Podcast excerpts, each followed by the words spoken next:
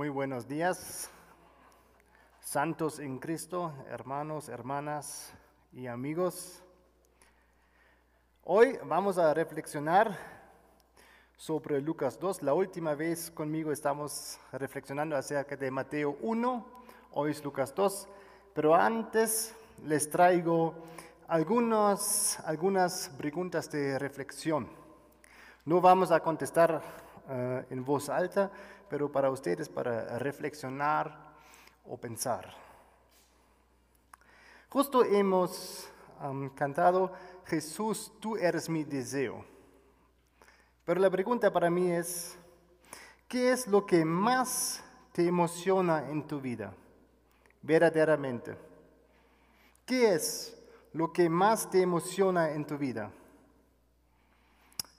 ¿A qué o a quién esperas tú?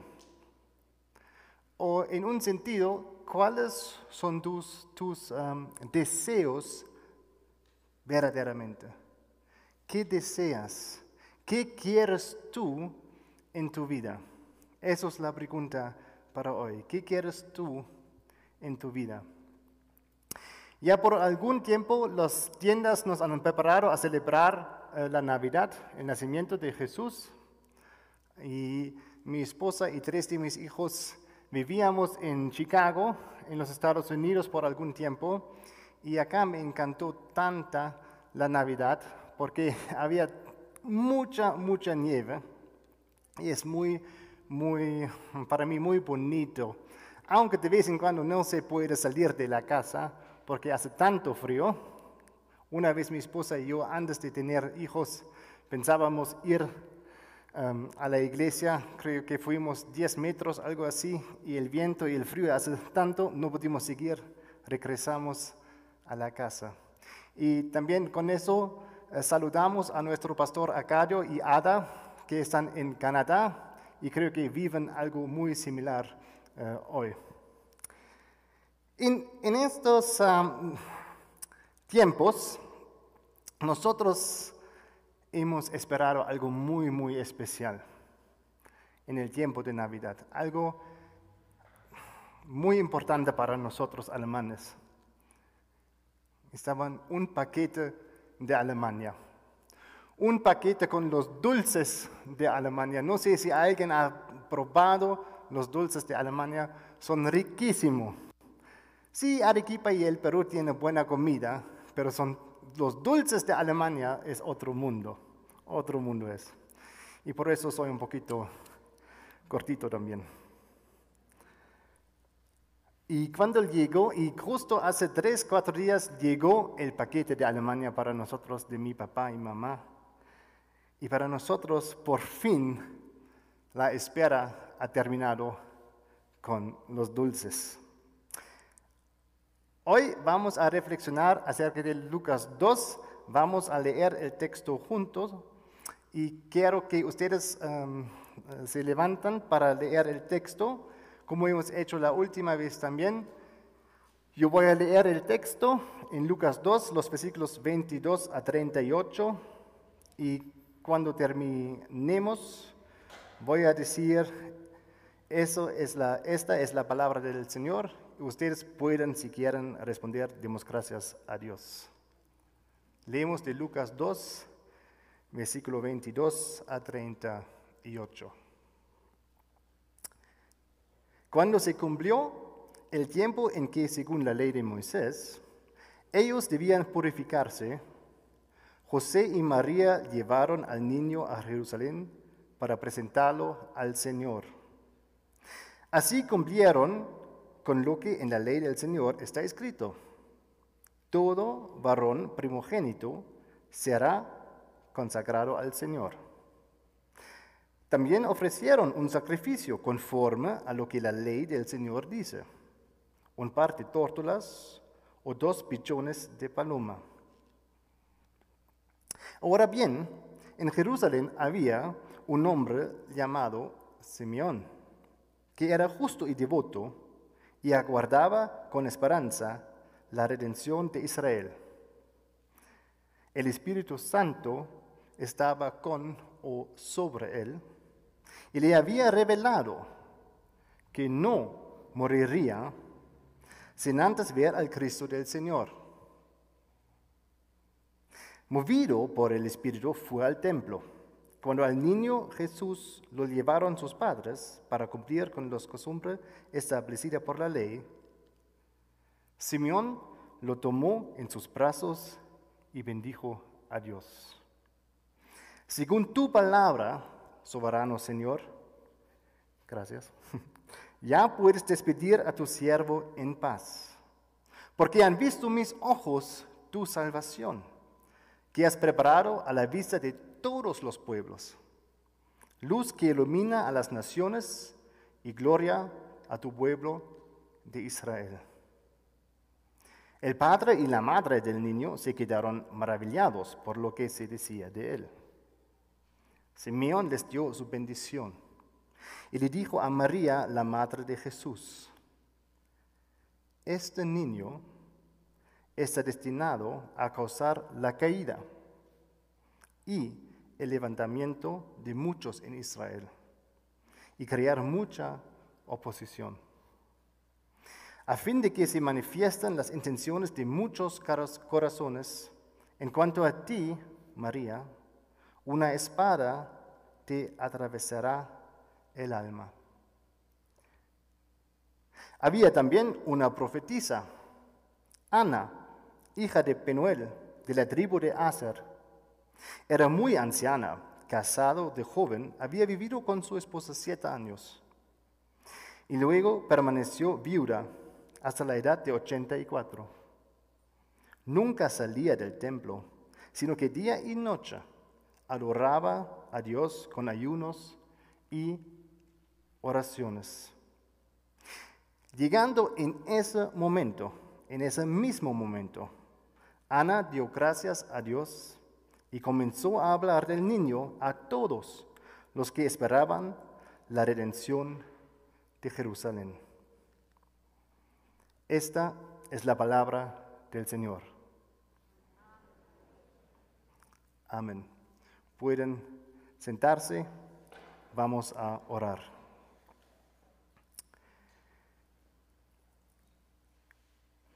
Dios Padre Celestial, consolador de nuestras vidas, te agradecemos por, esta, por estar con nosotros siempre. Immanuel, Dios con nosotros. Ayúdanos en esta mañana a escuchar tu voz y ver tu rostro. Acércate a nosotros, te pedimos en el nombre de Jesús el Cristo, tu Hijo, nuestro Señor. Amén. El texto que hemos leído puede dividirse en tres partes. Es un texto largo. nos enfocamos en el punto 2.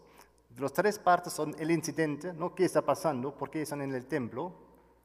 El encuentro con Simeón toma más tiempo y vamos a hablar acerca de eso más. Y el encuentro con Ana solo tiene algunos versículos y eso vamos a hacer brevemente. En una manera típica de Lucas, tenemos dos testimonios acerca de Jesús. Un testimonio de un hombre, Simeón, y otro testimonio de una mujer, Ana. Un testimonio de dos profetas. Vamos a ver pronto cómo es. ¿Por qué están en el templo? El texto nos dice que estaba tiempo para su purificación y José y María siguen la ley de Moisés. Tres veces se habla de la ley de Moisés o la ley del Señor. Ellos ahora cumplen lo que está escrito. Son fieles a la ley de Moisés. Y los días de la purificación llegaron y por eso María y José con Jesús el niño parten hacia, hacia Jerusalén. ¿Por qué? Porque en Jerusalén es el templo.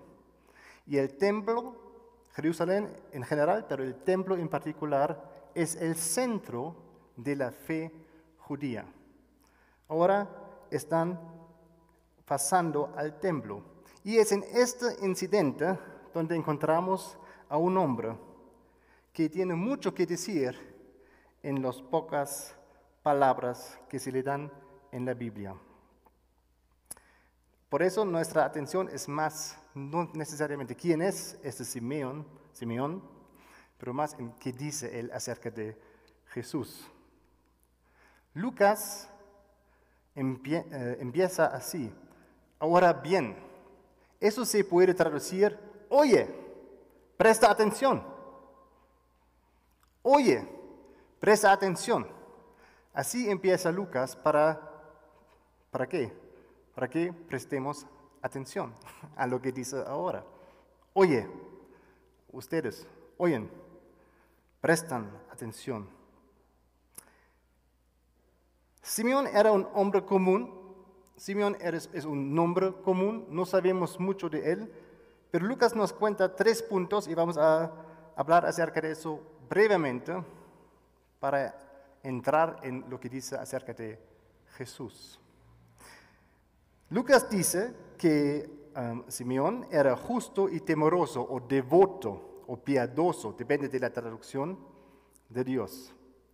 Eso no significa que Simeón era sin pecado, pero significa que Simeón vivía su vida en la voluntad de Dios. Él también era fiel a la ley de Moisés. Bajo la ley de Moisés hay perdón también. No, no se trata de no tener pecado, pero si pecas, si haces algo mal o piensas algo mal, hay ofrendas hay sacrificios que puedes hacer. Entonces, ser justo para Simeón significa vivir en una íntima relación y una íntima unión con el Dios de Israel. Y tengo algunas preguntas para reflexionar para nosotros. ¿Y qué hay de ti y de mí? ¿Qué piensan sus vecinos acerca de ustedes? ¿Qué piensan mis vecinos acerca de mí? Cuando me ven en la calle piensan, oh, Benjamín es un hombre justo y devoto. Cuando sus vecinos ven a ustedes, ¿qué está en su mente? ¿Somos vistos por los demás como personas justas y devotas a Dios? Y otra pregunta, ¿cómo te ves tú a ti mismo? ¿Cómo te ves tú a ti mismo? Ese Simeón no solo era justo y devoto, pero también, dice, él aguardaba con esperanza la redención de Israel. ¿Qué es la redención de Israel? Lucas nos aclara en los siguientes versículos, la redención de Israel en 26 es el Mesías del Señor. También es la salvación de Dios, versículo 30, o simplemente es luz. Y esta luz tiene dos funciones, una revelación para los no judíos y gloria para los judíos. Es la redención y Simeón está esperando eso. Él espera que Dios cumple su promesa, su promesa al pueblo de Israel, la era mesiánica, en que el Mesías reina en el trono de David. Siguiendo los pasajes bíblicos como Isaías 40, tenemos que entender la consolación, salvación o redención de Israel en esta manera. Es la salvación, la paz y el perdón para Israel. La salvación, la paz y el perdón para Israel bajo el Mesías. Un momento en el que la espera termina. Y el último punto que vemos en Simeón, y eso depende de su traducción, el Espíritu Santo estaba sobre él o con él. Así parece entenderse como un profeta del Antiguo Testamento, o lo que nosotros llamamos Antiguo Testamento.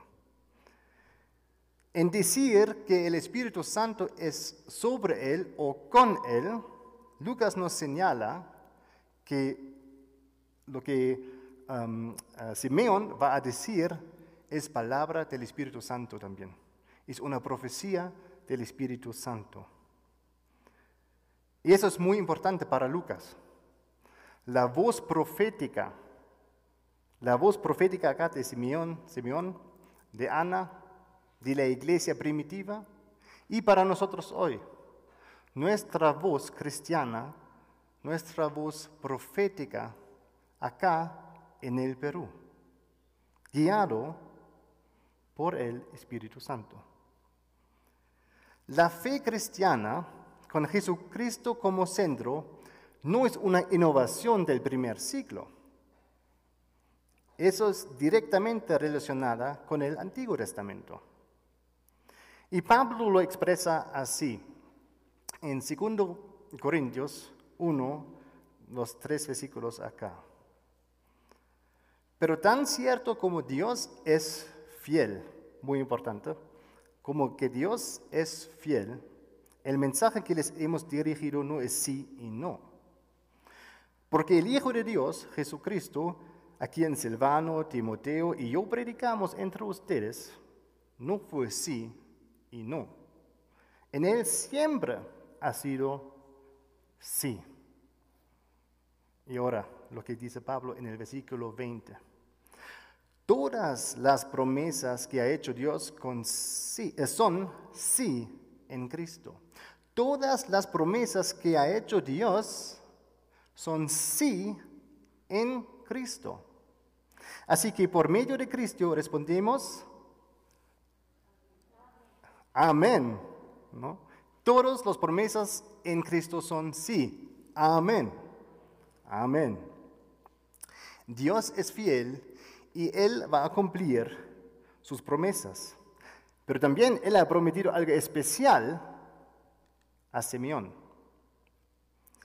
El Espíritu Santo estaba con él y le había revelado que no moriría sin antes ver al Cristo del Señor. Ahora Dios está cumpliendo su promesa a Simeón. Por fin la espera ha terminado dice el 27, movido por el Espíritu, otra vez un enfoque de Lucas en el Espíritu. Simeón fue al templo cuando al niño Jesús lo llevaron sus padres para cumplir con la costumbre establecida por la ley. Este nuevo el Espíritu Santo que guía a Simeón.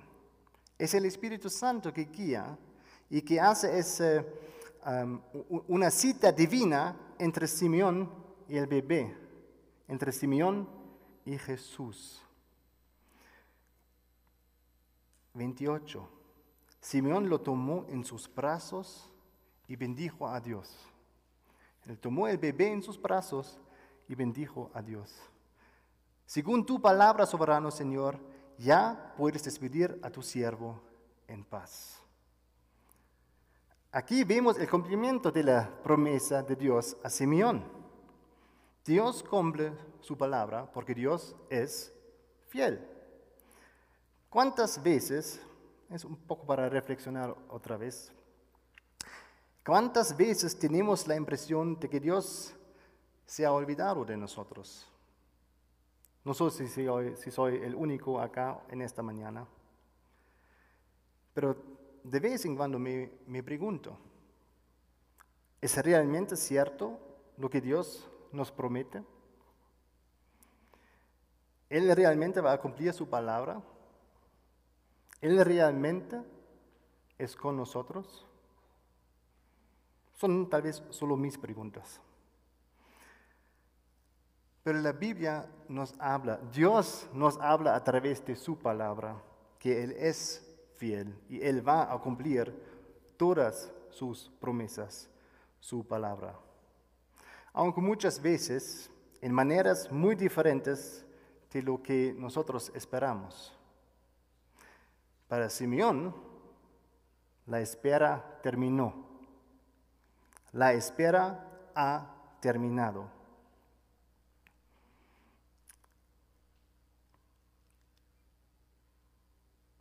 ¿Por qué? Simeón dice, porque han visto mis ojos tu salvación. Y ahora tenemos que imaginarnos un poquito. Él tiene solo un bebé. No sé si alguien ha visto un bebé una vez en su vida. Son muy chiquitos, ¿no? Tiene en su brazo y dice, este hombre, este niño, este bebé, este es la salvación de Dios. Ahora Dios cumple su promesa no solamente a Israel, a toda la humanidad. Simeón deja una cosa clara aquí. Ver al niño Jesús es ver la salvación de Dios y en un sentido es ver a Dios mismo. La fe cristiana no se fundamenta exclusivamente en declaraciones de la fe o en pensamientos filosóficos. La fe cristiana se basa en una persona. La fe cristiana se fundamenta en Jesús. Y nuestros esfuerzos por llegar a Dios, por encontrar a Dios de nuestra manera, hacer un camino hacia Dios, todo eso es en vano. El mismo viene a nosotros. Immanuel, Dios con nosotros. La espera ya ha terminado. Simeón continúa diciendo, esta salvación que tú Dios has preparado a la vista de todos los pueblos, de toda la tierra, en todos los países, es luz que ilumina a las naciones y gloria de tu pueblo de Israel.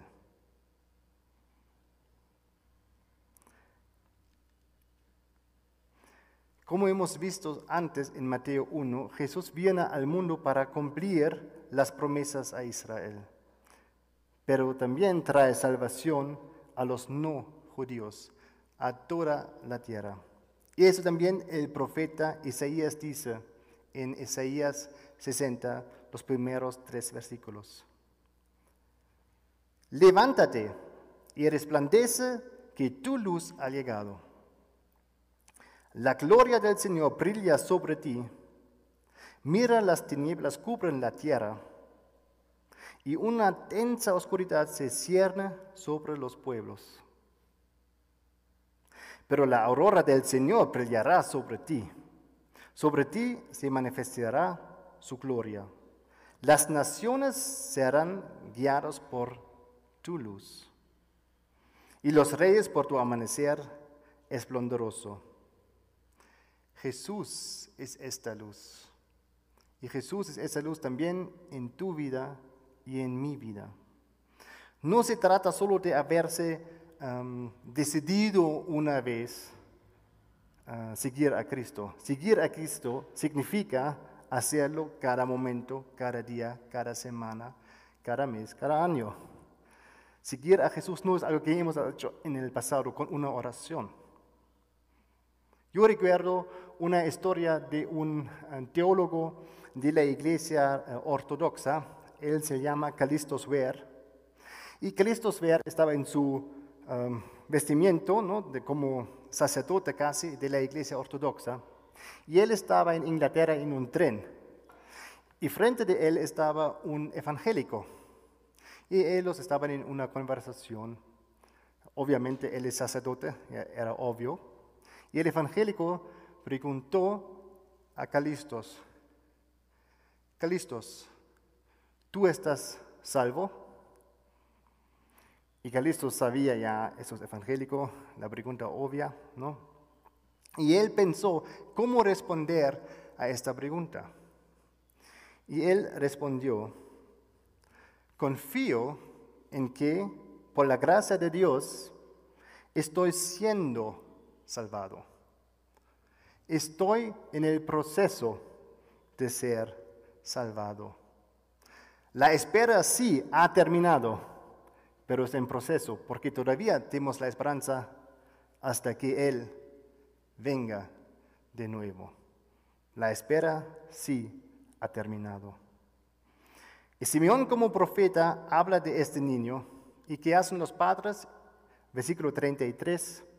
El padre y la madre del niño se quedaron maravillados por lo que se decía de él. A mí me parece que María y José no entendieron todo. ¿Qué está pasando acá? ¿Qué está diciendo Simeón acerca de nuestro bebé?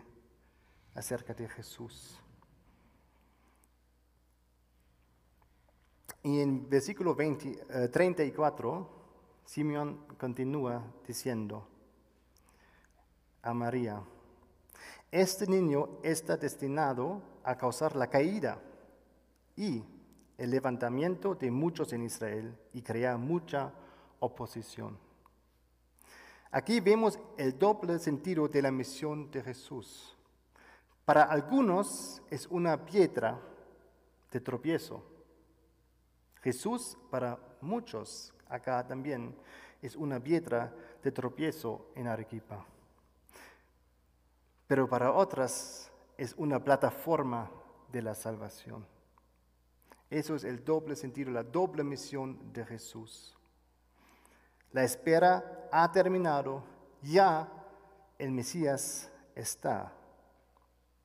Y por fin, con este Mesías, podemos vivir nuestro verdadero yo, en la forma en que fuimos creados por Dios, en su imagen. La espera ha terminado. Y termina Simeón con otra palabra acerca de él, a fin de que manifiesten las intenciones de muchos corazones. Nuestra respuesta a Dios se hace evidente en nuestra respuesta a Jesús. Nuestra respuesta a Dios se hace evidente por nuestra respuesta a Jesús. Como hemos visto en Mateo 1, la pregunta más importante en nuestra vida es quién es este hombre? ¿Quién es este Jesús? Y en Jesús encontramos el Dios verdadero. Y también ante Jesús, todos nosotros perdemos nuestras máscaras. Nada, nada y nadie de nosotros puede engañar a Jesús, al Dios Trino. Ni nuestros paseos por la iglesia, ni nuestros juegos piadosos, como leer la Biblia, orar, grupos en casas, orar en la iglesia nada. Lo que no sale del corazón queda al descubierto. Frente de Dios no tenemos máscaras. Y otras preguntas para reflexionar. ¿Qué máscaras tienes tú hoy? ¿Qué máscaras tienes tú? ¿Y qué máscaras tengo yo? ¿Jugamos a ser cristianos o lo vivimos verdaderamente? Seguimos a nuestro Señor. Con eso se termina el encuentro con Simeón y entra ahora la profetisa Ana. Ella también está en el espíritu de la devoción a Dios según el Antiguo Testamento. Ella es un ejemplo también de la excelencia de la devoción a Dios. Y solo voy a mencionar una cosita. En el versículo 38. Llegando en ese momento, Ana dio gracias a Dios y comenzó a hablar del niño a todos los que esperaban la redención de Jerusalén. Ellos están viendo este bebé en los brazos de Simeón y está hablando a todos que están acerca de la esperanza que tiene Israel, acerca de la redención de Israel y de Jerusalén. La redención se encuentra no en pensamientos, pero en una persona. La salvación de Dios solo se encuentra en una persona y esta persona es su propio Hijo, Jesús mismo. Y sin este bebé, sin Jesús mismo no hay redención, no hay paz y no hay salvación. Pero La espera ha terminado. Y concluimos. Tú, ¿sigues esperando un milagro de Dios? Ya puedes verlo. La espera ya ha llegado a su fin. La salvación de Dios ha llegado y ahora podemos encontrar consuelo y paz con Él.